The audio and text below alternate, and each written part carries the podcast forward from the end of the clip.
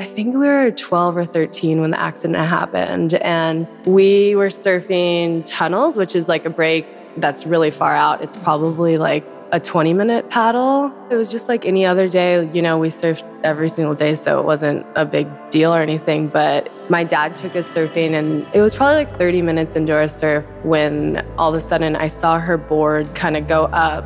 And then a wave came up, so I couldn't see her anymore. And then by the time the wave came down, she was paddling in with one, like with one arm, and saying, "You know, I got attacked by a shark." We were all in shock, and my dad went and paddled right up to her and got her, and he pushed her on a little wave, and we had to go onto the reef all together. And my dad told my brother to just paddle as fast as he could to like call the ambulance, and um, I just stayed there with her, just trying to keep her like conscious. That's Alana Blanchard, and this is the Proof Podcast.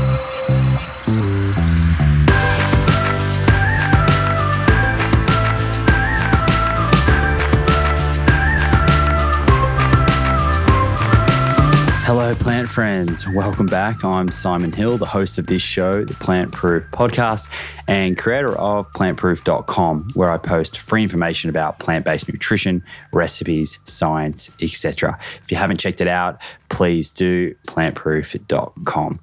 So, I've been in Kauai this week, one of the beautiful islands in Hawaii. It's incredibly lush with dramatic mountains and perfect beaches definitely another destination I've stumbled across on my travels that I could easily call home. If you've been here before, you know exactly what I'm talking about. And if you haven't been here before, put it on your travel list. Definitely worth coming and checking out.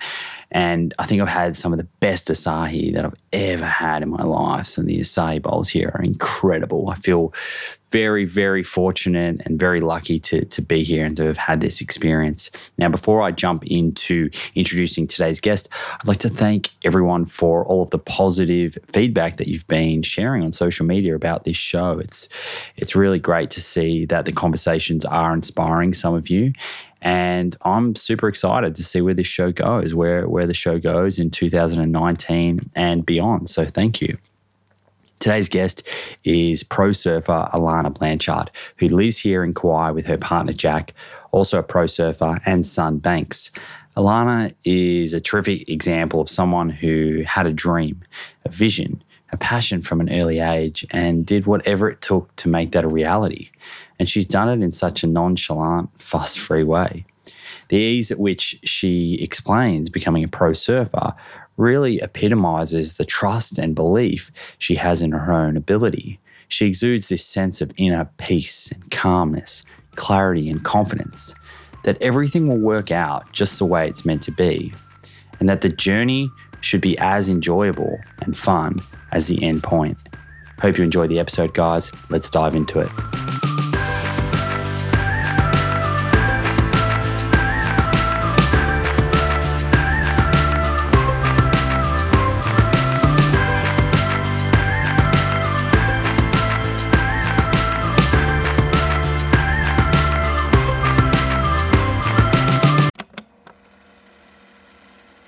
One of the best ways to track our health is to regularly get blood work done so we can take a peek under the hood and get a feel for the state of our cardiometabolic and hormonal health. You can do this with your local doctor or you can use a service like Inside Tracker. The nice thing about Inside Tracker is they make the process super convenient. You can organize their phlebotomist, a person who draws blood, to come to your house or office to do the blood draw.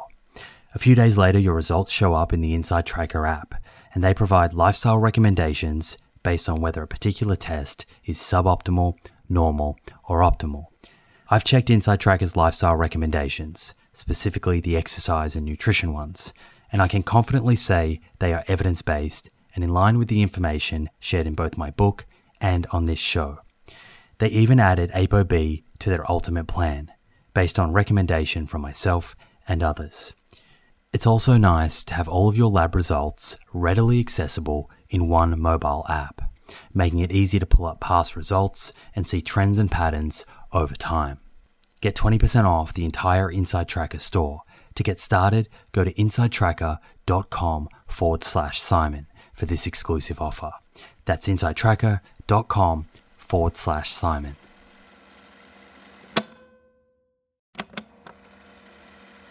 If you're a long-time listener of this show, you'll be well aware of the scientific evidence that supports a high fiber, plant rich diet for good long term health. And while I certainly believe in a food first approach, there is a role for supplements to help optimize the intake of specific nutrients and address any nutritional gaps. Enter Emil. Emil is a plant based wellness company with a series of products to help you optimize your plant based diet. Two of my favorite products being the Essential 8 multivitamin and the Optimal Omega Plus. The Essential 8 contains 8 key nutrients that plant based eaters often fall short in.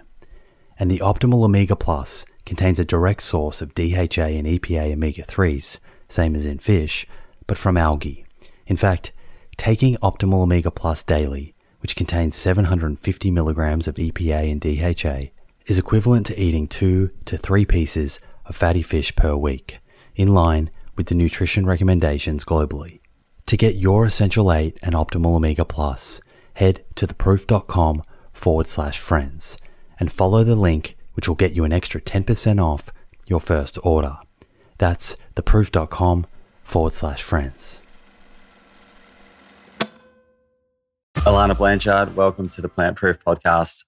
Thanks for having me. I'm super excited to be here let's just paint the picture for all the listeners. We're we're in Hawaii on Kauai, which is a, a, really really beautiful beautiful island. It's I didn't really know what I was sort of walking into. I got here one minute I was in Manhattan, and then 24 hours later I woke up in absolute paradise. So it's a real real pleasure to be here. Is is Kauai where you've always been based? Yes. So I was born and raised here. I actually grew up like right down the road from where we're, we're recording right now. And um, yeah, it's just, it's the best place to grow up. It's kind of like a magical little island. And yeah, I was really lucky. Now, as I was driving back from lunch today, I heard on the radio, I think it was like one of the, someone running for like a political position in in Kauai, uh-huh. and he was talking about the the increase in traffic and the right and the real mm. estate being like just super unaffordable for a lot of locals. For is sure. this like something that everyone's talking about? It like is is Kauai now becoming a little bit more commercial and perhaps people from like mainland America are coming over and investing? Is that? Oh, for sure. It's like it's definitely a place where um, you kind of come and you're like, oh, I want to live here. So you find a lot of a lot of tourists. I don't think it's as much as like Oahu or Maui yet, but yeah, you find a lot of tourists. And then you also find like a lot of like celebrities that have houses here. It's kind of that perfect, like in between place, I think, for a lot of people. And yeah, I don't know. I think the vibe here, like people just like are drawn to. So have you noticed it's, is it like a lot busier than when you were a kid? Um, yeah, for sure. A hundred percent. It's, it's, it gets busier like pretty much every year.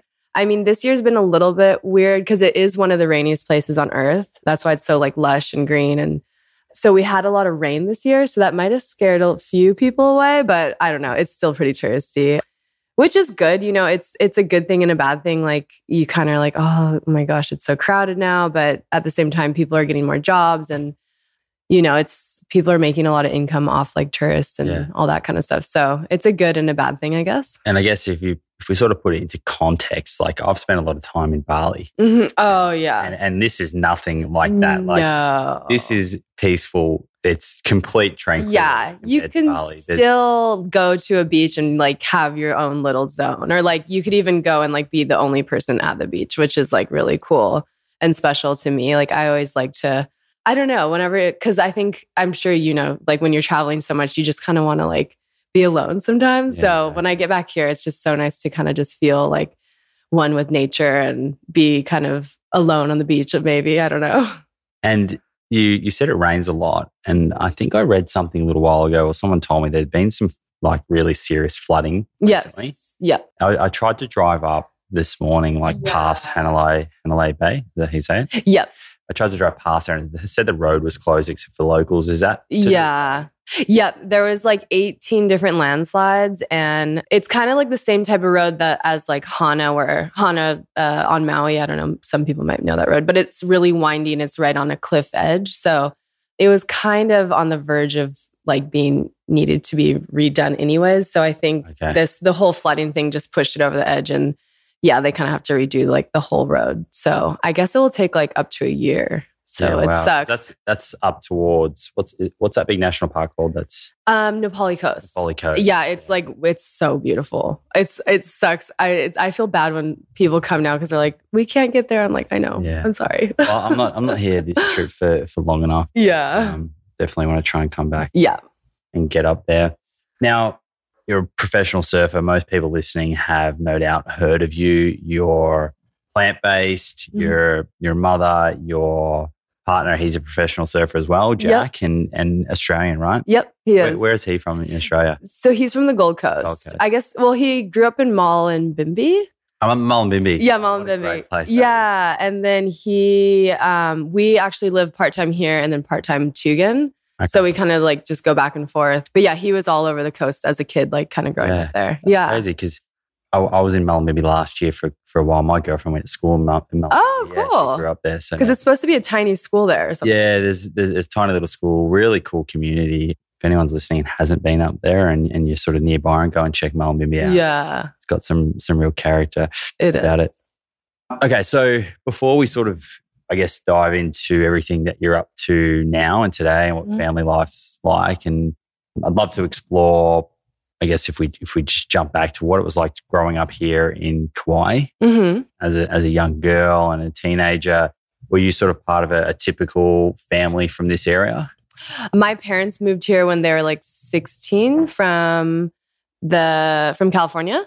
And they kind of just they came here with their like kind of parents or sister and brother and whatever, but and they just fell in love with it and didn't want to leave. So they just kind of made a home here and they met here. And then yeah, they had us. I have an older brother and a younger brother.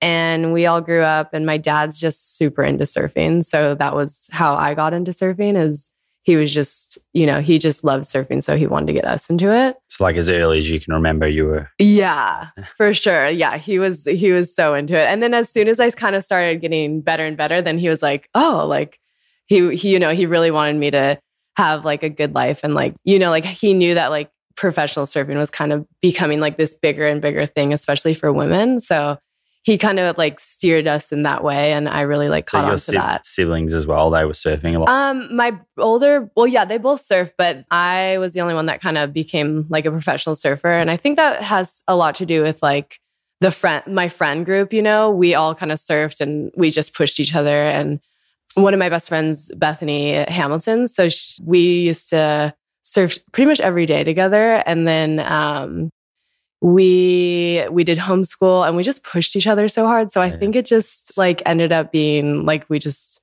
I don't know, we are just and were you sort of driven by you know having that aspiration of becoming a pro surfer? Was that like from an early age? Were you For like, sure. "Yeah, gonna- I want to become. pro"? Yeah, pretty much since I was I think like we were 8 and we were like we want to be pro surfers like That's incredible. cuz we looked up to like a lot of girls that were from here but that were doing professional surfing like Rochelle Ballard and um, Melanie Bartels and people like that. So, and we saw them and even like Andy Irons, like, Yeah. and Bruce Irons, they live here.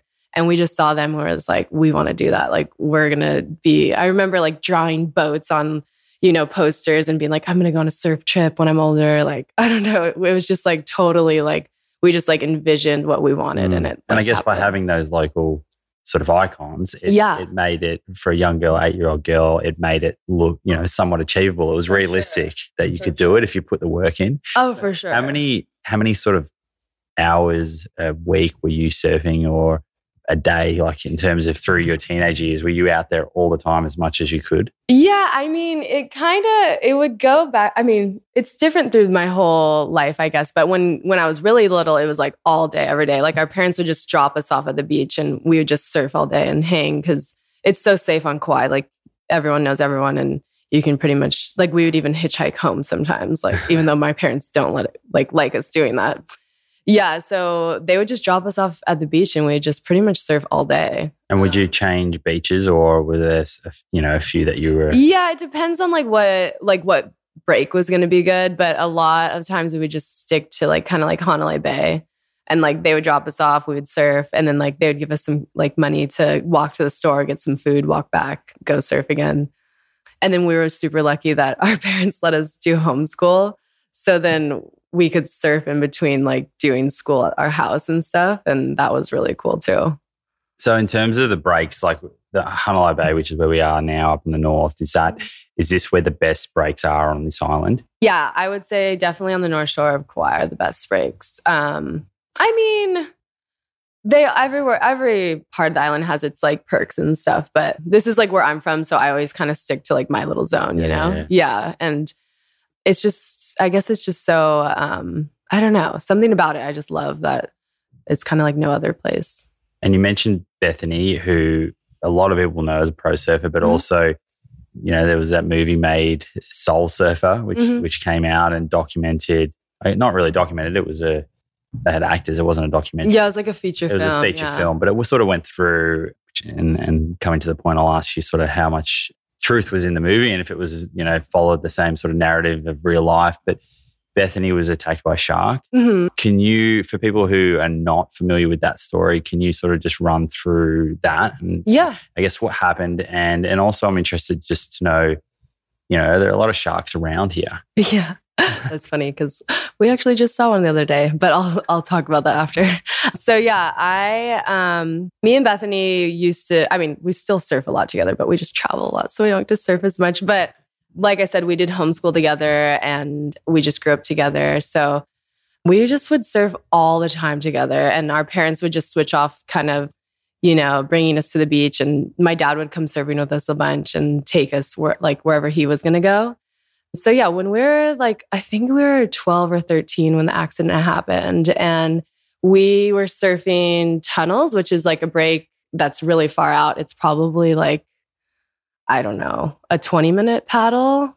Wow. It's really far. Yeah. It's like, I don't know. Yeah. But, anyways, it's super far And and that's near here.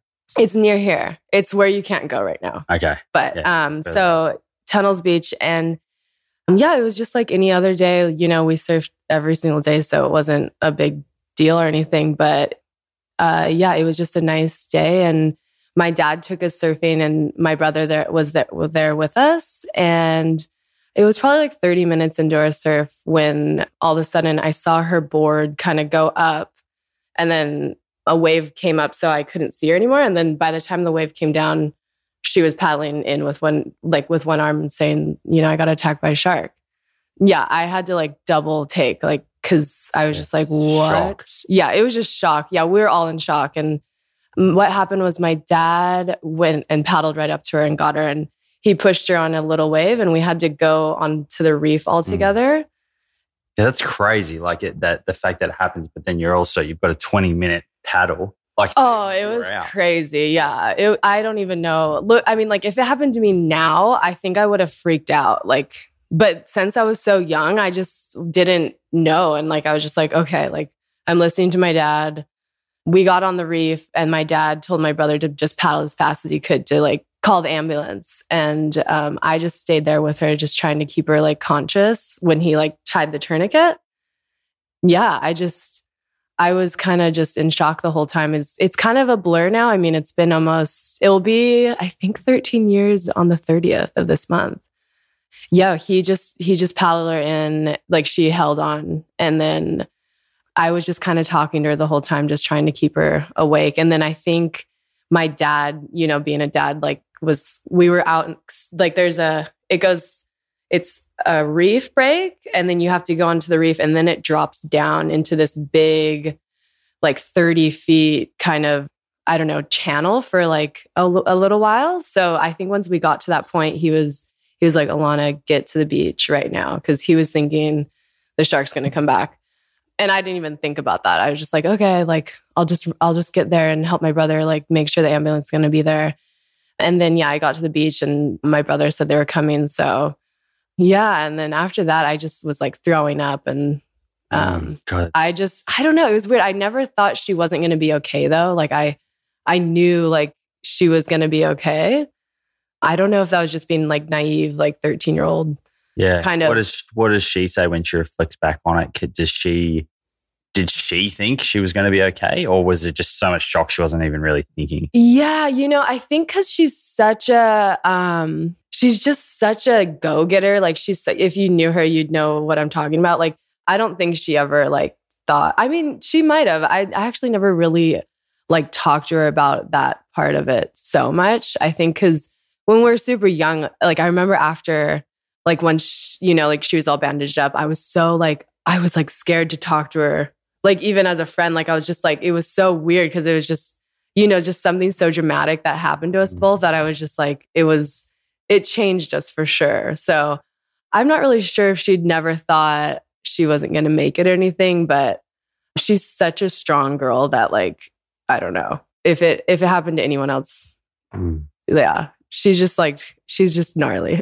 and, and you you sort of alluded to the fact you were very young, so mm-hmm. you know, it would be different to if it happened today. And oh, for now, sure. Now you're an adult, and you might yeah. react completely differently. And oh my god, might have been more fearful of where the shark was and whatnot. Yeah. But what does your dad think? Like looking back on it, like because he, he, was, you know, he was an adult. Yeah. talk about was was he sort of just frightened for everyone's life and I think when something like that happens, your body just goes into shock. And it literally, like, we all just switched on to this, like, okay, we're saving this girl, like, like, survival mode. Survival mode. But I think he did, I'm sure he definitely was like, holy shit, like, this is crazy. You know, like, her arm's gone. Yeah, yeah. It's crazy. Yeah, yeah I still can't even that you can plan for. Or... No, yeah. So, and I remember after you know Bethany got in the ambulance and we had to drive home, he was just wrecked. Like the adrenaline came down and he couldn't even like drive, and we were just like, it was crazy. Yeah.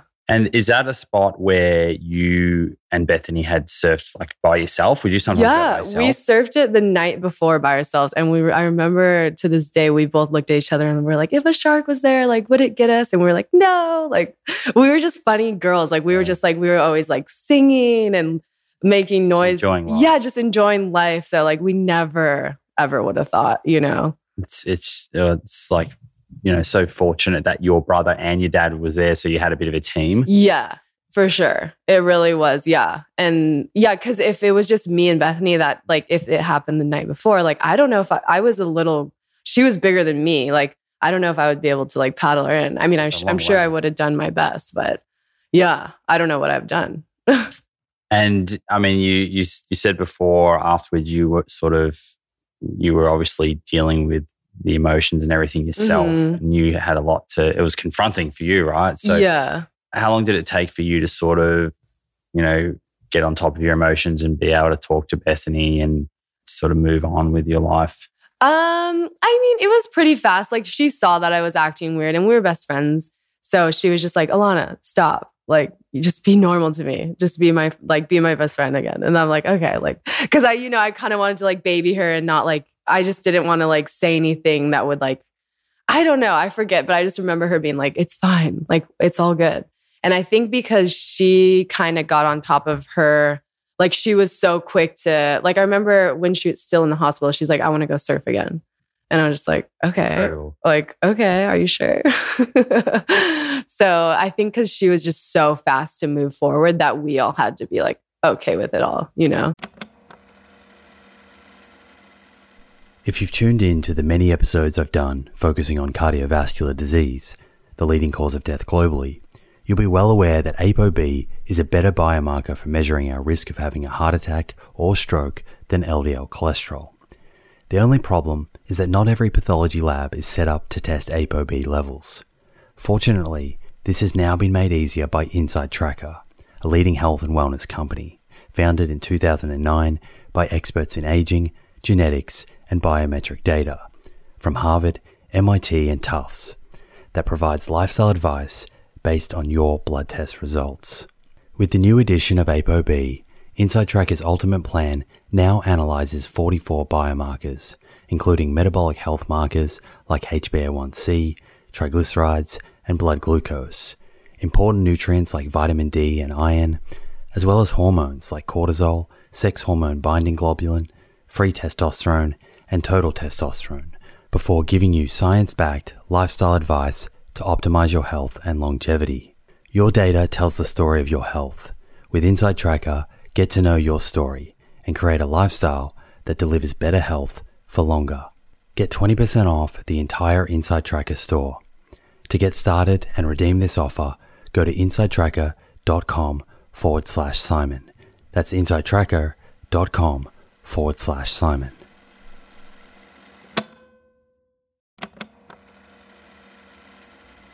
Hey, friends. The scientific evidence on lifestyle habits that lead to longevity is clear.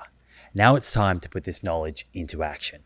I'm excited to announce the Living Proof Longevity Challenge, a 12 week program to build evidence based lifestyle habits to optimize longevity. My team and I have transformed over hundreds of hours of conversations with experts on aging, nutrition, and exercise into a life changing 12 week program that will challenge you to develop habits that lead to a longer, better life. This is a unique opportunity to gather health data about yourself that has the potential to change your life for the better. You'll start by testing 10 longevity biomarkers that tell the truth about where your longevity stands right now, today. Following that, you'll get a personalized longevity score to guide your 12 weeks of habit building that will boost your score and improve your biomarkers for the better. After the challenge, you'll retest your 10 biomarkers and see the proof of how powerful these science backed habits really are. Head over to theproof.com forward slash living proof to download your zero cost copy of the Living Proof Longevity Challenge today. That's theproof.com forward slash living proof. Look forward to joining you on this journey. And has that incident has it ever affected you in terms of getting back out into the water and, and thinking about sharks at all? Um, yeah, you know, I think after since I was still so young, it it didn't affect me. But then I feel now that I, every time I, I surf now, I think about sharks. And my dad thinks I have like that post traumatic stress from it because we never really got any like therapy, which I don't know why we didn't. But yeah, because I just I don't know. Now I'm just I maybe it also it's because I'm a mom and I'm just like I need to be alive for my baby. Yeah, sure. Yeah. so it's like funny now. I'm like I feel like I'm such I'm like way more of a baby than I ever And have saw, been. you saw one the other day. We did. Me and Jack went surfing. Like kind of we shouldn't have gone. It was really murky and we literally saw the biggest shark. And I've act- I've never seen a shark while I've surfed. So that was You've actually never seen one. in your whole no. I didn't even see the one that attacked Bethany. So it was probably like a hundred feet away from us, and we just saw it like going on a wave. And I was like, "Oh my god, that's a really big dolphin!" It didn't even like click into my mind because I just didn't think there was. I don't know. It's so funny. And Jack's like, "That's not a dolphin," and I literally like pretty much jumped on his board. I was just like, "We need to go in right now." It was so wow. freaky. Yeah. What about do you, do you try not to surf like too late into sort of dusk or? Kinda, yeah. I try. Yeah, I mean, I yeah, I definitely try not to surf too late, or I don't really go to, too early. And I I like going surfing with somebody at least. Yeah, and have, have there been other attacks like on this island or around Hawaii, or was it like really? There has, Has? there has. It's it's every like now and again, like one island will get like a bunch of it, not a bunch of attacks, but you know, like one or two a year, and then it will go to Oahu, and then they'll get a few a year, and then it like switches around. It's really weird, but yeah, it's kind of. I feel like they're getting a little bit more common, maybe just from the over overfishing and stuff like that. But it's usually always a mistake. I think sharks have such a bad rap, and you know, I've swam with some sharks and stuff. I thought it was so cool, but I still am scared. I think it's because you're just so vulnerable on like a surfboard yeah, sure. and you can't see. Okay. And Jaws, the movie that kind of makes everyone. Yeah. Yeah. So, how well did this movie Soul Surfer sort of cover your story and Bethany's story? And did the producers and and maybe even the actors have to come and spend like a bit of time with you guys to sort of understand who you were and how you interacted? I know that Bethany had also already written a book. yeah. The the movie definitely covered like pretty much all of our our life and kind of like what what really happened. Um, there definitely was a few things that they had to kind of like create to make it more Embellish. yeah. yeah like a um a feature film and um i guess like attractive to people like i think they kind of portrayed us as like 15 year olds but we really were only like 12 to 13 year olds which is crazy but pretty much yeah it, it definitely covered most of it and there was a lot of going back and forth with the producers and the writers and stuff. They kind of wanted to make me out to be a bad person in the movie. And we were like, no, we're not going to do that. So, yeah. And then the, a lot of the actors that, you know, played us came over like a few weeks early and hung out. And my actress that played me was Lorraine Nicholson, Jack Nicholson's daughter, Oh, which wow. was cool. Yeah. And she was she was awesome. She was really sweet and but yeah, it was definitely like a full on feature film and it was crazy. I remember watching, you know, the attack scene, what they were doing, and it was just, it was just like it made me like Oh, so you- were you down there while they were filming, or Yeah, uh, so I did a lot of my stunts. So all the surfing that you saw of me was me actually. So that was that was cool. I got to do that and kind of be a part of the movie and stuff. And Bethany was her stunts after she got attacked, and then she had someone before that was like kind of like the same height and stuff. So yeah, but yeah, we got to see some of the scenes and stuff. And I remember watching like the part where they we got her into the beach and Lorraine had to pretend like she was throwing up because that's what I actually did. I as as soon as my adrenaline kind of stopped, I was just I threw up and I was just like white. But yeah, I just remember me and Bethany were watching it and it just made us feel so weird. Like we're just like, oh my God, I can't believe that happened. Yeah, I think they covered it pretty well. I mean, I can't like think of anything that was like, you know, when it came out, was it like a bit surreal? Like that you guys were part of this this movie? Yeah, I think so. I mean, I I was definitely we were we were a lot younger. We were like 21 at the time, I think, when it came out. And yeah, it was just funny. I mean, Bethany just goes about her like what all these things that are happening like so just nonchalant. Like she's like, "Yeah, whatever. Like when can I surf?" Like, you know, she's just so into surfing that it's just kind of like not a big deal to her. But yeah, it was definitely cool. We got to watch walk the red carpet and Jack Nicholson actually came and watched the movie. Oh, wow. yeah. So that was Incredible. really cool. Yeah, I got to like meet him and be like, "Oh yeah, your daughter played re- like a really good part." um, but yeah, it was it was definitely really cool and um yeah, it's such a cool experience that we got to have and awesome that Bethany guys got to do that. And you mentioned Bethany. You mentioned a couple of times that she just wanted to get back out there and surf, and like she was so positive, and that was her passion. And like I just find that absolutely incredible. That straight away Mm. she- that is what she had her eyes on. Was getting back out in the water and doing it without one arm. Yeah. I imagine that would have been terribly challenging. But since then, she's gone on. She's surfed as a pro. Like, yeah. how long did it take her to sort of readjust and and, and get her surfing back on track? So the accident happened on Halloween, and then her first surf back was Thanksgiving. So that's like four weeks into Wow. November. So that's how fast she got back. Like she still kind of even had, I don't think she had her stitches in, but it was very fast, and she was just into it. Like she was gonna make it happen. And she stood up the first time, but it was definitely really hard.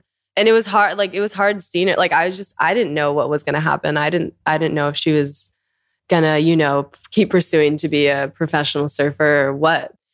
I think um cuz we were so young, she just she was just gonna do it. Like there was nothing stopping her. Like I almost feel like if we were a little older, even now, it might be kind of just like, okay, that that happened and kind of it's more of a bummer. But since we were so young, she just bounced back so fast. And pretty sure it was not even a year later she won like a contest. That's like Crazy. right after. Like her best surfing has been since then, right? Yeah. Oh, yeah. She, I mean, she surfs so good. And now she's surfing places like Jaws. And she just came out with a documentary. I'm actually going to go over to Oahu. It's going to be in the Hawaii Film Festival. And yeah, so we're, we're, there, I was in the documentary, which is cool. I haven't seen it, but I heard it's really amazing. And she's just doing like insane surfing and surfing big waves. And she's just a charger. She's always had you know the it. name of the documentary? God, I, I'm not sure. I think I'll put it in the show notes. yeah, no, I think um it's not Soul Surfer, but it's it's Bethany Hamilton. I think it's, it's, like Bethany Hamilton. 2018 documentary. Yeah, it's it's not out yet, but it's gonna be on iTunes probably next year. They're just kind of like selling or like not selling it, but putting out in the film festivals and yeah. So I'm really excited to see that. Right. Awesome. Yeah. You you had this vision of becoming a pro surfer from such an Mhm. early age, and then you you your vision turned into reality.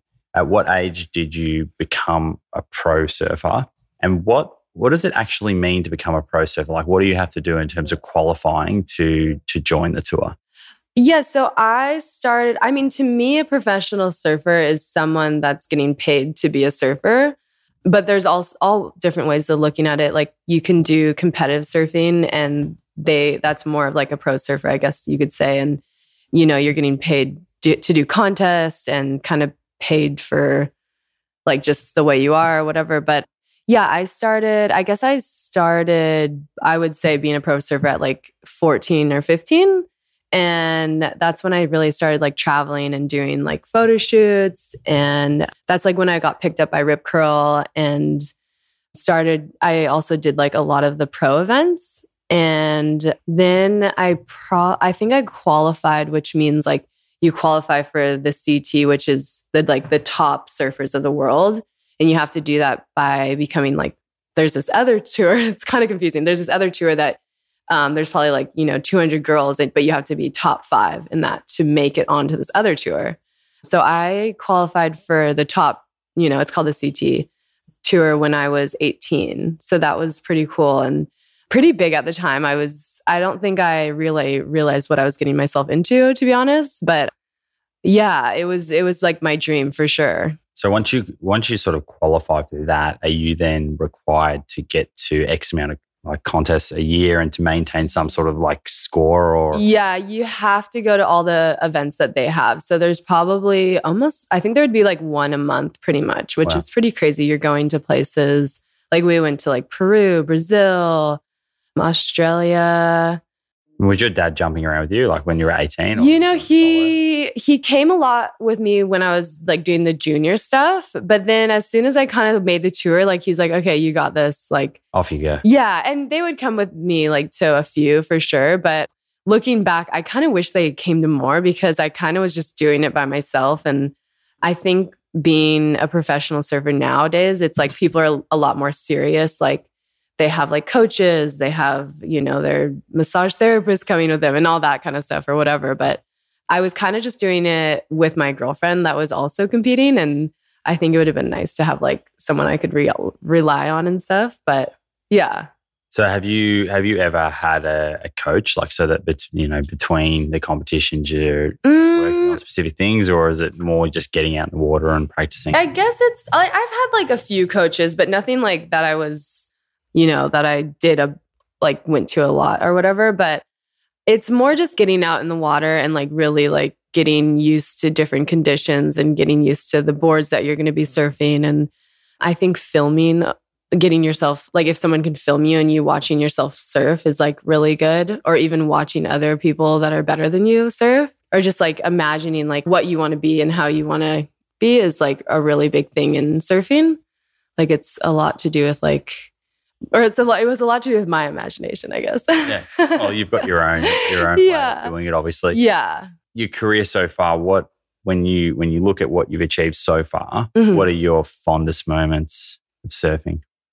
I would say i would say being on the tour was really amazing and i i had like a few really good contests that i i think it's really cool that i got to do and stuff. But then also just being able to like travel and do content stuff is really amazing and being able to kind of have that freedom to be able to go wherever I want and do and get to surf all these amazing waves, I what, guess. Outside of Hawaii, what are like some of your favorite breaks to to go and surf? Um, I do love Australia. Like it is really amazing. And then I also like going to the Mentawais, like that. Yeah. It's insane there. And which is in Indonesia. Yeah, Indonesia. In Australia, where is there like a specific break, or you know, do you do you like? Um, you go um, Gold Coast a lot, right? We go to the Gold Coast a lot. I love doing like road trips down the coast, yeah. um, like to Yamba and stuff. Yeah.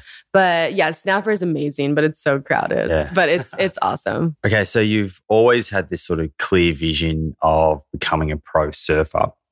But have there been any stages throughout your career or even earlier where you had any sort of self doubt? And if so, how were you able to deal with that?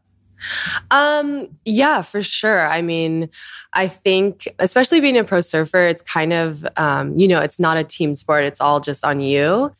And I think throughout my whole career, I had doubts of, you know, kind of like where I was going and what I was doing. And especially with um, kind of social media going or like becoming a big thing while I was kind of, my career was taking off. Like, I think that even like put a lot more stress on my career. Just, I don't know. Just more people watching. More people watching, more people you know, just all the comments and people saying things. And I think, especially for like as a young girl, getting write ups about, I don't know, I think like when I was 18, I had a write up about like I was one of the hottest surfers in the world, which which was kind of I mean, it was cool, but at the same time it was it was a weird thing because then I was like, I had this like, oh, I need to be this this person that all these people think that I am. And um it didn't let me just kind of be like who I was. And it kind of put this um, I almost put this like pedestal on myself. So that kind of I wish looking back on it, I wish I just kind of like let that go and kind of um I don't know, just not thought about all that kind of like stuff. I really, but did um did that take a few years for you to sort of mature through and understand? I Oh, guess, for sure. Just to be yourself. Oh, for sure. I think it took me almost like my not my whole career, but I think there's when I look back on it, I think there's different things that I was like concentrating on and looking back. Um, I feel like I wish I could just tell my younger self like that that stuff doesn't matter, like all that kind of stuff people are telling you. Yeah, I think that being a young girl, like in this generation of time, is so hard just because there's I don't know. There's so much stuff that is going on where you think you have to be a certain way or you have to look a certain way to to make it or be where you want to be. But really, if you're just kind of true to yourself and just be who you are, I Yeah. think that's like the best thing Or you else can do. You can almost start to sort of live someone else's life. For sure, Yeah. for sure. And then you're you kind of are always questioning yourself and yeah, I feel like social media just can kind of like warp your brain almost. Throughout your career, what are like the craziest conditions that you've surfed in? Have you had any sort of like near drownings or moments when you're like, wow, this is just, this is way too heavy. I need to go in? I mean, there's been a few moments where I was like, okay, I'm going in. This is too scary.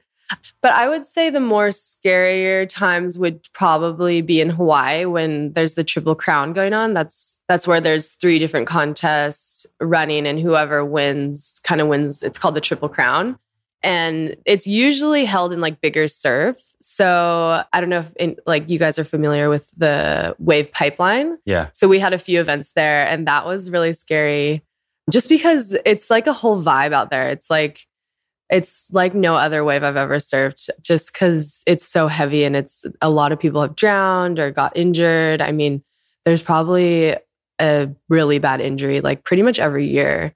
So even when it's like competition time, and there's heaps of people around, you're still like quite fearful.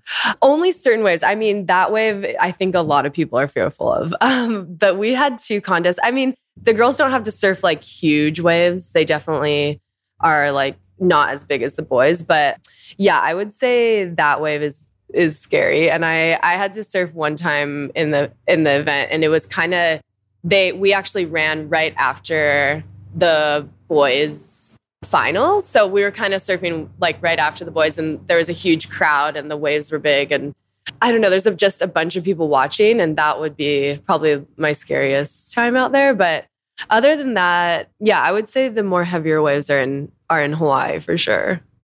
Looking, I guess, looking from here, looking forward, your future with surfing. What Mm. what are you sort of what are you sort of hoping to achieve from here, or yeah, what's the future of surfing looking like for you? Yeah. So, I mean, I had a baby like 11, almost 11 months ago. So, if that kind of, I mean, I wouldn't say it like, I didn't, I didn't, it might have like kind of, you know, just, I had to put a little bit of a hold on my career because Sure, I had to kind of figure out this other thing. But um, yeah, I think just really getting back into surfing and, um, and I never really stopped surfing. Only when I was like super pregnant, I had to stop. but um, so how long was that? Like um, I mean, probably like six months. I didn't surf. six months? Yeah. Yeah. Um, maybe longer Was that actually. tough?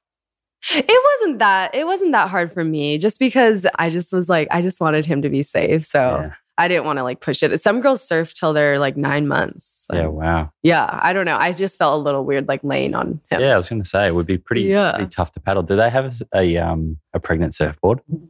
Anyone invented one of those? No, but yeah, that could be a good idea. a pregnant surfboard. we should do it. well, you know how they've got like the the the massage. Yeah, yeah, yeah, yeah. You can cut a hole in the Yeah. surfboard. Yeah, I don't know if that would work. If anyone out there is a shaper and has a- Yeah. have a get in, get in contact with Alana. yeah. So after six months out of the water while you were pregnant and then getting back into the water, what was that like? Was it did you just pick it up straight away or was there you know a few weeks of getting back into the swing of things? Yeah, there was a there was a probably a month that I had to kind of get back into things. I didn't realize how bad your ribs hurt after not surfing. The first time I got to go surfing was probably like 4 weeks after I gave birth and I laid on my board and I was like this is the most painful thing I've ever like this is so painful. What was your fitness like? Um, it was definitely it was okay. I mean, the paddle, everything's just so weird. I think surfing is such a different sport and you use such different muscles. Like I see some of the fittest guys try to go surf and then they're just like, holy crap, this is so I'm so sore now. Cause it's just different. I guess it's just different muscles that you just don't usually use. Kind of like snowboarding. Like you go snowboarding and you don't think you're gonna be sore, but the next day you're so 100%. sore. So it's kind of the same thing as that. Deceiving. It's, it's Yeah. surf fitness. But I was definitely pretty not unfit. Like I I tried to keep pretty active during my whole pregnancy, but I was definitely struggling a little for a few months. And then now I I feel pretty normal now. But um yeah, it was it was hard at first and I was like, "Oh my god, am I ever going to be back?" And I felt a little bit more timid as well, like a little bit more scared of bigger waves, probably just cuz I haven't surfed. But yeah, it took a little bit of time for sure. And you mentioned that you were keeping active during pregnancy. What sort of activity were you doing? For the first like four or five months, I was I was still kind of like doing some training and stuff. Not really, not necessarily running or anything because you don't want that pressure to like on your body when you're carrying kind of more weight. But yeah, I was I was doing like some like you know just like weighted stuff and a lot of walking. And then towards the end of my pregnancy, I just walked pretty much and did a lot of stretching.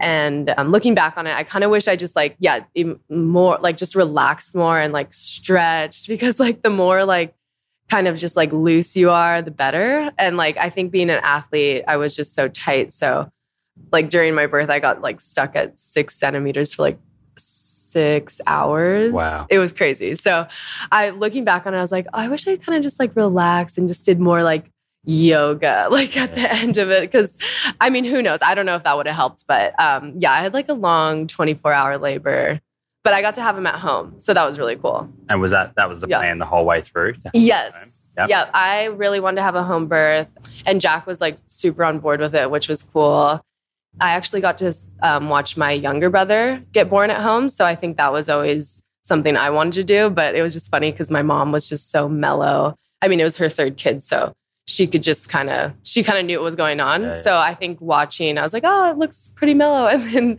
when i gave birth to banks it was i mean it was amazing but it was definitely intense So are you guys planning on on having any more kids and would you do that again? I definitely want to have more kids. I mean, it's so amazing. I think we're going to wait a few years though, just because it's pretty hard to travel even with one and do what we're Yeah, doing. We kind of thought like, oh, we're both surfers. It's going to be easy. Like we'll just switch off. But it kind of wasn't really like, uh, we kind of like realized it's not really like that because we both want to go surfing at the same time. And then one of us has to watch Banks. And thankfully, when we're on Kauai, my parents are here, so they watch him a lot. Yeah, it's a it, it's a lot harder than we thought it was going to be, but then a lot more just amazing than we ever thought it was going to be too. So Now, another question that I've got, and you don't need to be specific with your answer because I'm, I'm sort of not prying for specifics here, but I'm more curious, I guess, with, I guess, pro surfers on the tour. mhm. Are they sort of making an income? Is the tour paying them and they have a salary? Or is, the, is it generated from like winning competitions and from sponsors? It's more to do with your sponsors. So, like with surfing, um, like I said, like there's contest surfing where you could just be doing contests and you can make a lot of money through the contest. Not, I feel like not as much money as you would get, say, if you have like a really good sponsor, like if you're sponsored by like a company like Rip Curl, Billabong, Roxy, or something like that. Or you could do both. Like my boyfriend, pretty much, he's kind of both. Like he does contests, but then he's also this kind of free surfer that people love to watch. And he's super marketable as well. And then I kind of did both as well. Like I'm not doing that many contests now, but yeah, like there's different ways. There's all different ways that you can make money throughout, like with the pro surfing. And then there's also like free surfers, they call them, and they just do like video content and stuff like that. And I, I guess they would get paid by their sponsors, but I think they're like most, I think most income would be sponsorship. Yeah. So there's a lot of different Yeah. ways to sort of get in and sort of be Mhm. a surfer. I guess, Yeah. especially now with like social media. Oh, yeah. The fact that you can, I guess, build essentially build your own profile online. For sure. For sure. Yeah. All right. So let's talk about fuel and, and what you eat and a little bit about family life. I understand you eat a plant based diet. Yes. Yeah. How did that all come about? Um, so my parents actually raised us um vegan kind of slash vegetarian, I guess you could say. Like we'd have like the odd cheese or something once in a while. And yeah, so they were like really into health and just my dad, I think when he they pretty much had us, he just really researched all that kind of stuff, like Wow. the China study. He read God, he all was ahead of his time. he really was. He I don't know. I I even I talked to him about all this kind of stuff. Oh, dad. Yeah, it's pretty. I was like, wow, I'm really lucky. But me being a kid rebelled really hard, like for quite a while. No, not quite. I mean, not quite a while. I'd still eat healthy, but mm. if like say I was at my friend's house and they had you know candy, I would just be like all for it. Or sometimes I rem- I remember when probably when I was in like when I was 10 to 13, we would literally like go to certain friends' houses so we could eat bad food because our house just had health food. Mm. and so I just, I just remember being like, oh, I'm going to go over to my friend's house. And my dad would be like, or my mom and dad would be like, okay, just don't eat any bad, uh, like, you know, the junk food or anything. And we're like, okay. Like, and we would just go crazy. I guess that's probably pretty common. It is. I think it is. Kids. I mean, I was trying to think now because I was like, how could I like, you know, do this so Banks doesn't do what I did and just love health, like love vegan food. Like, so yeah, I always think about that. But yeah, we definitely rebelled for a while. And then to be honest, I never really ate a lot of meat or anything, but it was more just like we never had that kind of like bread or that kind of like, you know, sweet bread or just all that kind of junk food that you can get your hands on. So probably when I was 18, I kind of got more into health and I try I went vegan, but I did it in not the best way. I think I I just wasn't eating enough, which I think that happens to a lot of people. And then Sure. I went to the naturopath. I was like, what's wrong with me? And they're like, oh, it's being a vegan, which happens to so many people.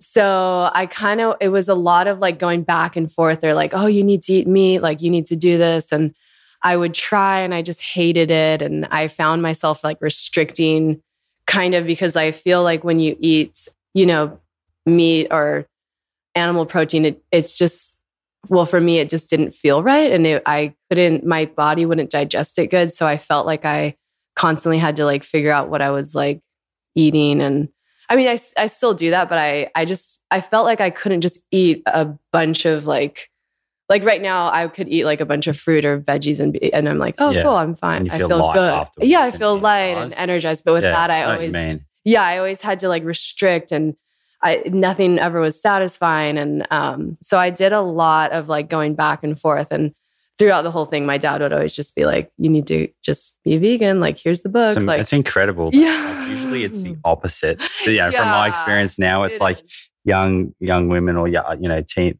late teenage years or early twenties, and Yeah. they're like that. I I'm exploring a vegan diet, And they're like, kind of "What?" not across it. So he's like, Yeah. "You sure Yeah. you might be deficient in this, this, and this?" But you had, No, you had yeah. the reverse experience. That's cool. No, my dad loves it. He's like all about like Michael Greger and yeah, yeah. yeah. just all like Dr. Klaper. I had Michael Greger on the show. yeah, I told him and he was all excited. He's like, oh, cool. Yeah. So yeah, we I went back and forth a lot and then I finally just was like, you know what? I'm going to go I want to go all vegan.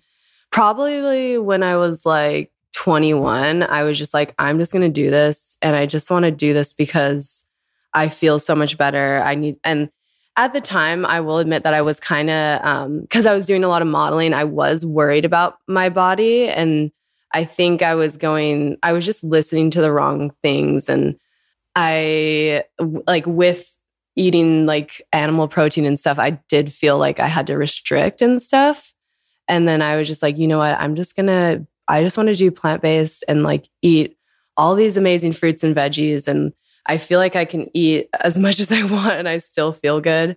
So I just kind of, I did a lot more reading and I watched a lot more like YouTube channels, like even like Freelee, the banana Yeah, yeah, girl, yeah. to like um, FullyRaw Kristina and all that. And I just saw like, okay, these people are, are eating and they they're like thriving, and I just want to do this. Like, so I just kind of jumped on the bagwa- bandwagon, and um, yeah, it just kind of like I just felt so good, and I never like kind of went back. I guess Your dad would have been pretty happy with that. he was so stoked. Yeah, because I remember at the time I would always kind of have to like hide that I was like maybe like eating um, animal protein or whatever, and it was only because like these I don't know. I nothing against naturopathic doctors, but they always told me I had to eat animal protein to be healthy, and I it just I knew deep down that it wasn't really Yeah. right for me. And you know what I think some of that is? yeah, Is what you like what you said there. You might you probably didn't have your vegan diet down perfect, right? At totally. that stage. Oh no. And a lot of these doctors and naturopaths,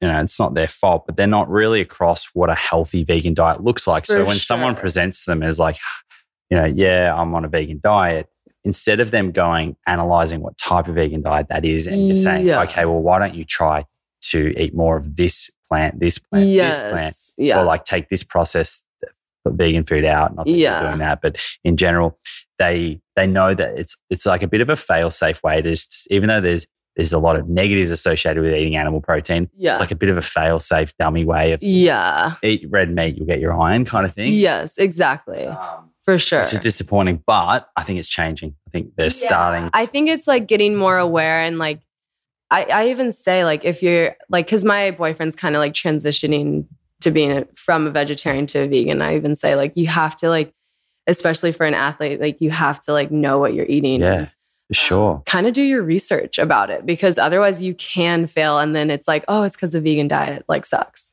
But it's really like you just kind of have to do your research and actually know where you're what's in your food and what you're like what you're actually getting. And, and feel your way through it. So, like, yeah. his his his foods might be slightly different to yours oh, for sure. based on you know how he feels after eating meals and the fact he's transitioning and his gut bacteria might be different. But that's cool that he's he's transitioning. At the moment. Yeah, I kind of just let I don't because I've kind of done the whole pushy like yeah, yeah like you know like I'll like be like look at this video like or something like so I kind of just let him do his thing and he's like definitely gradually. I think the only thing he eats now that's not is he'll have like an occasional egg like eggs and I find like Australians really love their eggs in the morning yeah, right definitely.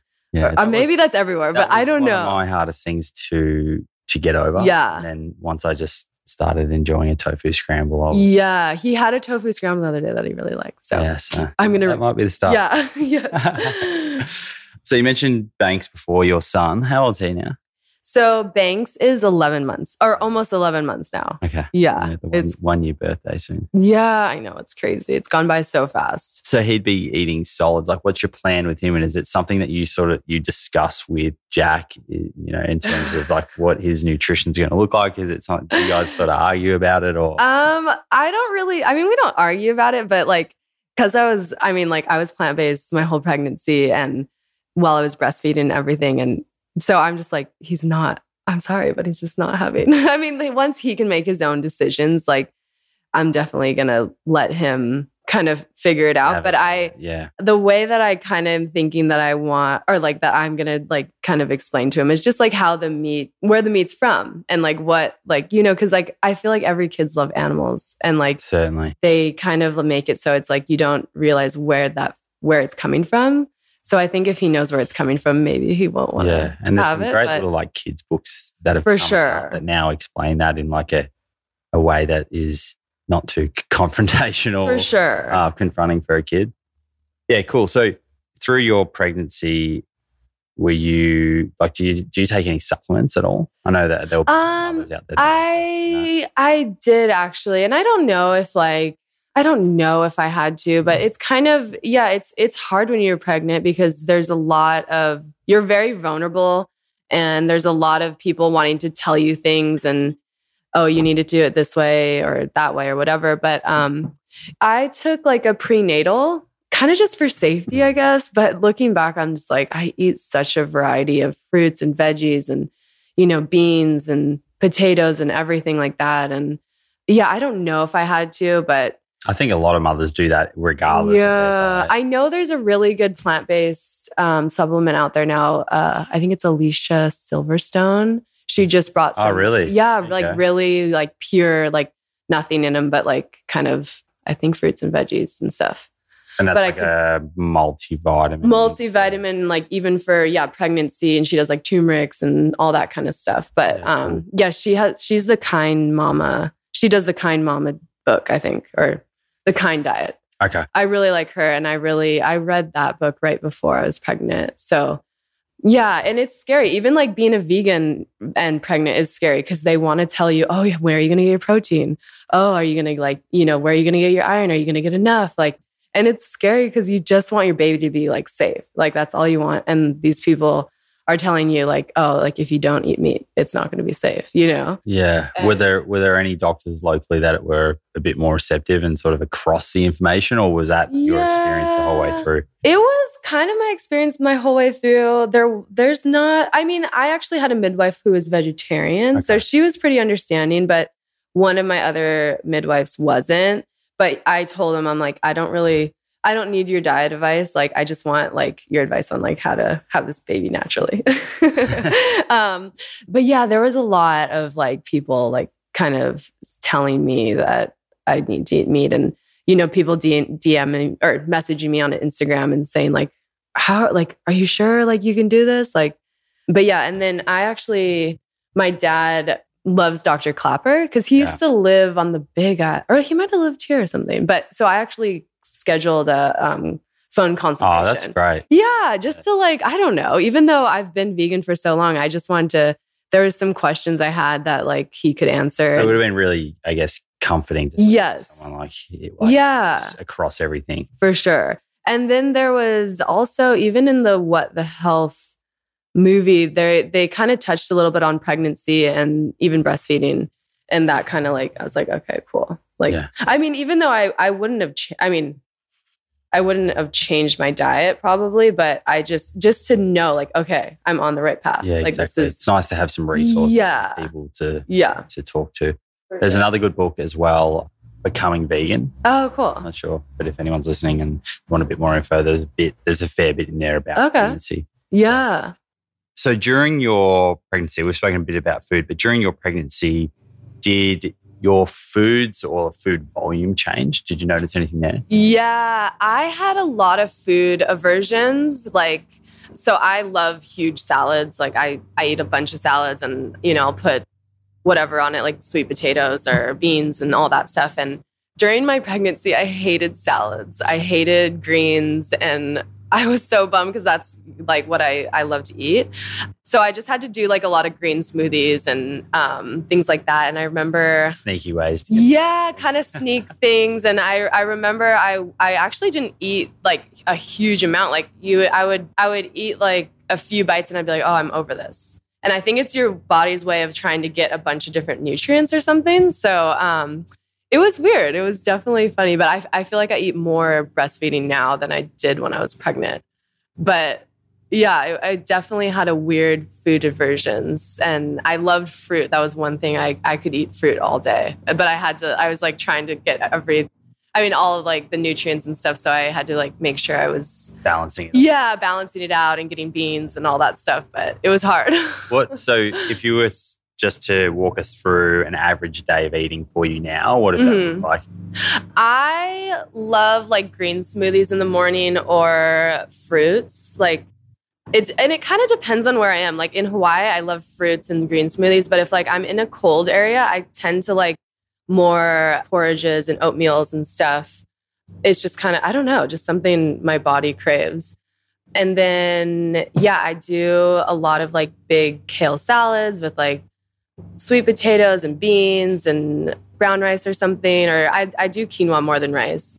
And then, yeah, and then at night, like, just I love like roasting veggies. Like, we do a lot of like cauliflower tacos or We've been doing some lentil soups and stuff, but I love lentils. yeah, lentil soups are so good, especially when it's cold. but um, that's the one thing in Hawaii. It's sometimes it's so hot you don't like want all that stuff. But yeah, it kind of just depends on where I am. I I do love smoothie bowls when it's hot, but then when I'm in Australia and it's in the winter, I'll do a lot more like warming stuff. And uh, even when I first started being vegan, I was like, okay, I'm going to fill up on all these veggies and then add some like protein, which like beans or quinoa or whatever. And yeah, that's kind of how I just started kind of playing around with Yeah. like what I like and stuff. nice way to look at it because Yeah. the Western diet's the opposite in that people look at the star of the plate's the protein Right. instead of first building it with the fruits and veggies and then adding a little bit of protein. Totally. Totally. That's exactly what I do. Okay, so now that you've you've had Banks and you're breastfeeding, Mhm. how how did all of that did that go? Like Yeah, it went really good. Like it's funny too because well, my midwife who didn't really believe in the vegan diet, he was like, "Well, you know, like vegetarians and vegans they usually tend to have small babies." And Banks is like the complete opposite. He's like the biggest baby. I, he's one of the biggest babies I've ever seen. Really? Not not when he was first born. Like he was like nine pounds. oh, but in terms of growing. But in terms of growing, he is like he- he's like 31 pounds and uh, and he's only 11 months. It's Yeah, crazy. So he's right at the top of the percentile. Yeah. So, and not that I like care about that at all, but it was just kind of like a hee hee, like, so vegans can have like, I mean, they're all healthy no matter what. Like, you know, if like everyone grows at different stages, but it was just funny to me. Um, and then also he said that vegans breast milk kind of can like, like go away. I, I don't really know why he thought this, but yeah, and that was another myth that I was like, okay, that's not true because I'm still he um I'm still just breastfeeding him right now because he doesn't really like solids yet. So yeah, it was just two things that I was like, okay, cool. Vegans got this. yeah, yeah, yeah. How how long do you sort of plan to to continue the breastfeeding for? Um, I want to I want to try to make it to 2 years, but if he gets over it before then like that's fine, but I my goal was definitely like a year. Like there's just so many like great benefits for it and and yeah, I just I just think it's so good and so good for their like immunity and their gut and everything. So, Yeah, I mean, I probably won't go past the 2 year. I mean, I'm nothing against that though. I think it's amazing if you can, but it definitely like ties me down a lot more and, and that's totally fine too but i i have to kind of plan my like if i, w- I want to go surfing or something i can't just like go surfing Mm. for like i think the longest i've gone surfing even now is probably like an hour and a half because i have to come in and feed him which is totally fine but yeah it will be nice to kind of have like some freedom back i guess a lot of my listeners ask about supply and, Mhm. and how like have you got any tips or strategies? My mom's actually a lactation um, nurse. oh so- cool i love lactation this is, um, yeah. So there is there. Do you have any tips? I guess for helping increase supply. Mm. Yeah. I mean, I think in the first weeks and stuff, just like let them nurse how, like, as much as they want, like, whenever they want. Cause I think when people start putting babies on schedules, that's when you can kind of see like a drop in your milk because it's not like supply on demand. And then also drinking a lot of water. And I definitely notice if I don't eat enough, my my milk will drop. Like even the other day, I because I was a little sick, I I definitely noticed like my milk kind of just like uh, like you can just tell the the volume a little bit. And I was like, okay, I need to eat more. And like I always like if I feel like I'm getting a little low, I like eating things like potatoes and oatmeal oatmeal in the morning and stuff like that.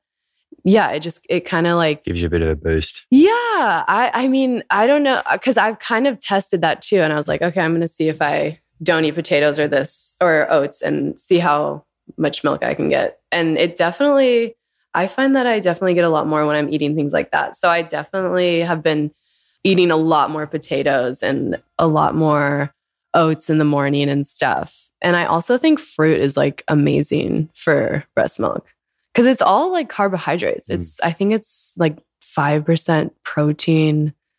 And it's just, That's yeah, it's, It's, crazy. super. It's actually yeah, it's five percent protein, which is nothing like cow's milk. No, yeah, it's crazy. Yeah, it's like something like 5% protein and like maybe it, not even that much fat. It's just all carbs. So I think the more like good carbs you can eat, the better.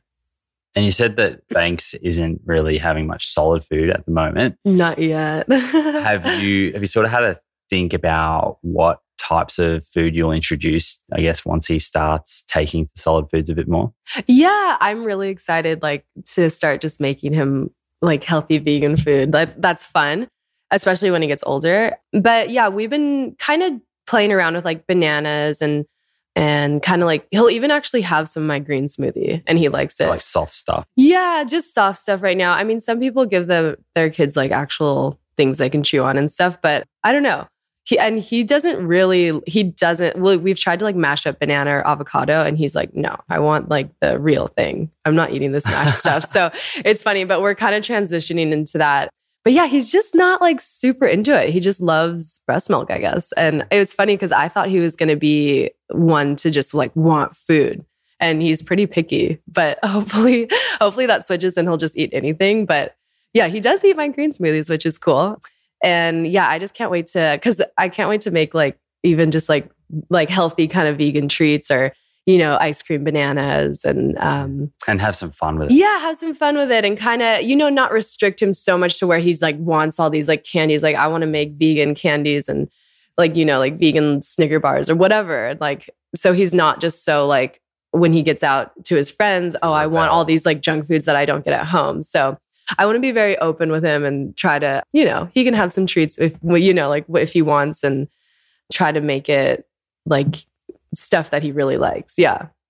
Sure. Yeah. Now, this this area that we're in, Hanalei Bay, Mhm. like I, when I drove down earlier, went to a couple of places, there seemed like there was a lot of vegan food. There was Mhm. a lot of, like in that uh, Harvest grocery store, there's a lot of Yeah. vegan stuff in there. Is it fairly common to be vegan around here? And I'm, I'm assuming that might be because people are just so close to nature. Yeah. I think it's getting more common. I think, um, you know, there's not as many like cafes and, you know, vegan cafes open here. It's more just like living off the earth, I think. So you go to like the farmers markets and, but yeah, I think there are a lot of vegans. I would say I don't know as many here as I do in Australia, though, just because it's such a small island and I travel so So much. what is the population of this island? I don't know. I'm so bad. It'd be pretty small. It's really small. You can well, you can drive- are mountains. you can't drive around it, but you can drive to the other side in two hours. yeah, So it's it's pretty small. Yeah, I mean, it's kind of like live off the earth here. Like it's a lot of people are farming and eating a lot of like veggies and fruits, and there's a lot of juice juice stores and all that stuff. But yeah, I would say I I would love to actually I would love to open up a vegan cafe here. It'd be Yeah. awesome. And I would love to see more vegan cafes here. Definitely do it. I know. Coming from Bali, we just got back from Bali, and I was just like, "Oh, the food there is It's just crazy insane. there, isn't it? I love it. It's so good. I, So, think, I think it's the best in the world there. oh, me too. I always said, just for a vegan, like it's just, it's insane. I would go there to eat. Ah, Every every time I leave there, I'm just so disappointed when I get Yeah. to the next destination. I know. It's so funny. Okay, slight little segue across to some bigger picture style questions. Mhm. So obviously, there's a few different pillars that can attract people to a vegan lifestyle, and and one of those being health, which we've spoken about, and you know that seems to have certainly inspired you along the way, and Yeah. your dad and whatnot. But you've you've been vegan for a, a long time now Mhm. do you ever think about the impact that you know not eating animal products is having on animal agriculture and climate are these things that you think about or have looked into Oh, a hundred percent. Like, I think when I first went vegan, it was definitely for health reasons and kind of, yeah, just personal reasons that I, I just loved eating kind of like plants and I felt good and stuff. But then as I got older, I, I think just watching a few documentaries like what what the health and kind of seeing um, even James Aspey doing speeches and stuff that's really changed me like and I I feel like I'm more vegan for like the animals and the environment more than even my health Mm. now. it's crazy how much it changed Yeah, it's so crazy. And, you know, and I've always been an animal lover. Like, I've just loved animals. And it's even I I think it's pretty crazy how I being an animal lover like I didn't even see the um Connection. the connection even when I was kind of um eating meat and not that I was eating that much but I just didn't even have a connection with it. And I remember as a little girl like I would have pony clubs, cheetah clubs like I just loved any animals. So it's even like me who loved animals didn't have a connection. So that is one thing that I I'm going to try to hopefully banks will have but we'll see. I, I know it's probably really hard, but yeah, I think, I don't know, doing it for the animals and the environment is so cool. And Yeah. even when I told, yeah, like I think that, or even when I told my dad I was coming to do this podcast, he's like, okay, mention it's really good for the environment. And I was like, yeah, it, it really is. Cause, you know, like the environment is suffering. And I think that if people can even just cut back a little bit, it's, it can make a huge difference. And it's yeah, like you said, it's just a really empowering way of of fueling your body, knowing that you're getting everything. Yeah. And like the most incredible thing is because I, I initially started exploring a plant based diet from health reason as well. Mhm. But the longer you do it, and then the more you understand about the impact that the way you're eating has on the climate and has on animals, and you draw that connection, Yeah. you just become more selfless. Yes. And ultimately, like you said, you start to reframe it and you're probably doing it more for the Yeah. greater good of the animals. yeah, and it, it definitely feels good whenever you like kind of see like you know all those rainforests getting cut down for the cattle to to eat or whatever. And you're just like, wow, that is crazy. And um like, what are we doing? yeah, what are we doing? And it might feel I I mean even I've had this like I'm like, oh, like what what is one person going to make a difference? But it really does and you know, I think uh, it's just going to change more and more. Like I think veganism is definitely kind of becoming one of those things that a lot of people are attracted to. Yeah. And one person, you, you need to remember every single meal for the rest of your life is Mhm. that's having an impact. Yeah. Not only that, it's the example that you're leading where other people around you are can see that you're thriving Yes. without eating animal products, which is a really positive way for other people to Yeah. go, hey, maybe I could eat less animal products. Yeah. You know, the stores where you're buying food at, they're seeing the data and they're seeing more vegan products selling. So then they start stocking more brands. It's Mhm. it's pretty powerful for Yeah. everyone. You know, it, it it is more than just something that you're doing for yourself. You're having a wider impact. For sure. And for the like the animals that are just getting, you know, slaughtered. It's it's so sad and there's such a disconnection there, but you'll see even like I'll have there's books now that like I, I'm getting for banks and it's like all like there's like these little pigs in it or cows and then I'm like, wait, we have all these books about these cute pigs and cows, but then in a few like months or whatever, you're feeding them. Isn't it crazy? It's crazy. So I'm like, how how is like where are we going wrong with this? yeah, I think uh. that these, I mean, these big big companies that are selling these products, they don't they don't want you to draw that connection. right? No, they So, like, yeah. The packaging looks very fun and pretty. Yeah. And it looks like the the meats come from a great happy place. Right. And it kind of stops people questioning where, Yeah. where's it really from. Yeah, it's pretty scary. And even, yeah, even when I, it's definitely made me be like way more into veganism than anything, more than health or Mm. anything. I- and like you know because i quite often am asked by people well where's where's the statistic the science to show that veganism 100% clearly is better than every other diet Mm, and you know my response has really changed to that it's like mhm. you know what i can sit here and and i can go through the science and i can probably very accurately tell you that having your diet at 90% plant-based Yeah. and, and 10% animal products there's probably enough science to show that that is the healthiest diet right. but that, that doesn't mean that 100% plant-based is not as healthy. There just isn't the science there yet. yeah. But Yeah.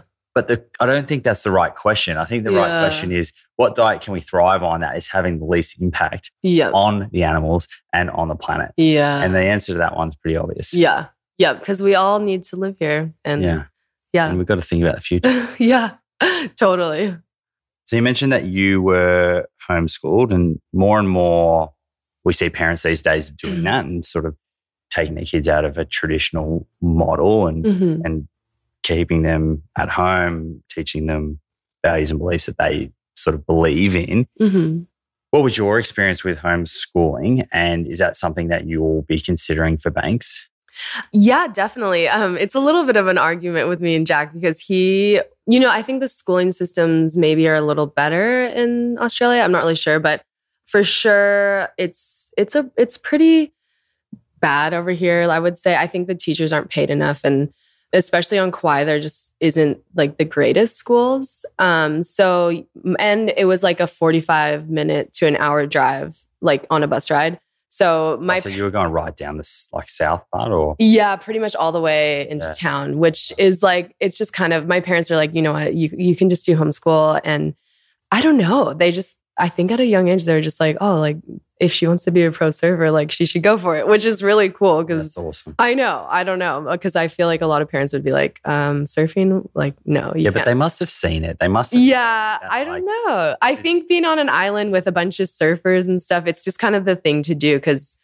Yeah, I mean, they must have seen it and believed in me, which is really cool. and, and I mean, they would have obviously understood your personality and they would have realized that you were going to benefit from a homeschooling environment. Yes. So yeah. Obviously. Yeah. And they just thought that I would learn a little bit.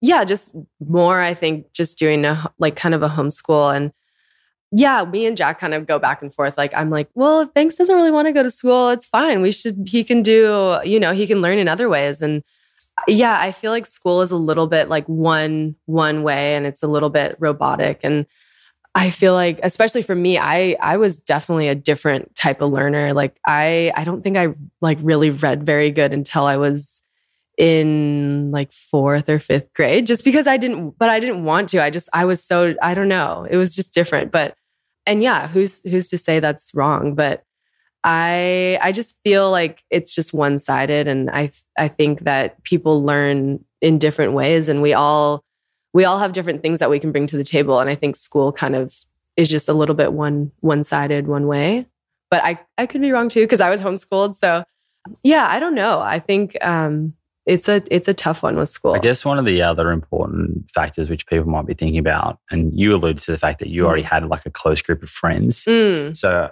I mean, at homeschooling, you kind of taken a, away from that environment. Yes. A lot of kids. So. Yeah. That's the one thing Jack is like, I really want him to get the social aspect.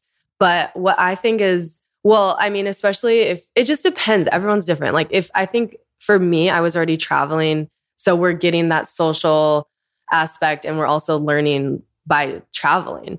And I think if you're doing that and like, I think that's a great way. But then if you're not and you you think your kid needs like more of that social aspect and that you know, kind of more team kind of way. I think I think school is a great way. I think, you know, it's just it's such a weird thing where I think kids are put on these like pedestals, even like how babies are put on these pedestals of, on how they should be growing or their weight. Or I just think that everyone's so different and everyone is growing and learning at such different rates that yeah it's, it's so unique. Yeah everyone's just so unique that um but it's nice yeah. to know that there's options like you for sure for sure. i mean yeah there's some people that are getting like 4.0 grade average and or more and they're just you know they're getting into colleges and that's what they want to do. They want to be like a doctor or something and that's that's great.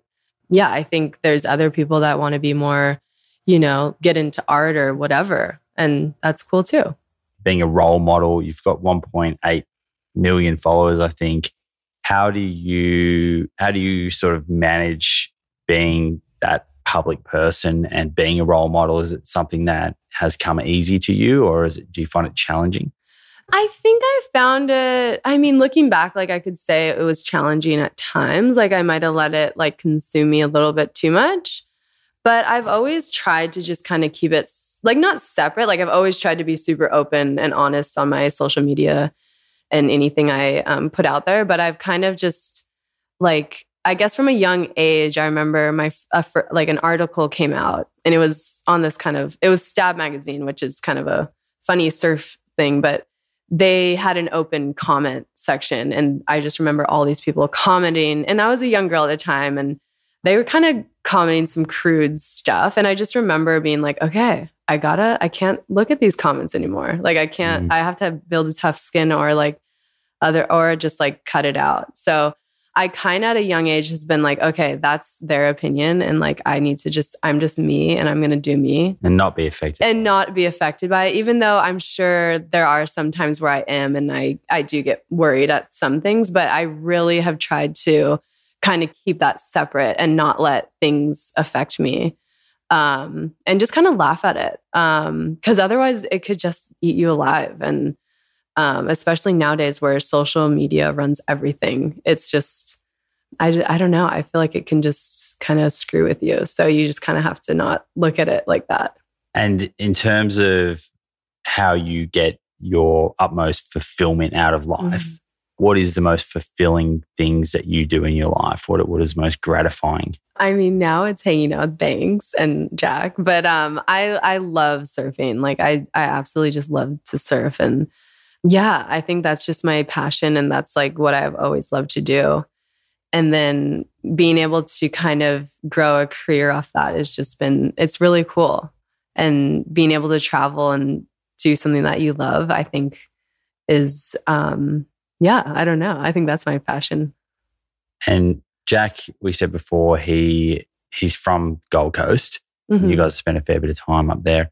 Do you see yourself sort of bunkering down here and staying in Kauai, or does he is he trying to pull you yeah. back to Australia? What's it's such it's such a tough one. We like that's the one thing that we kind of like not argue about, but we're just we go back and forth. But and now that we have a kid, it's gonna be really hard because we're gonna have to one day kind of like stay in one place a little bit. But we definitely go back and forth a lot.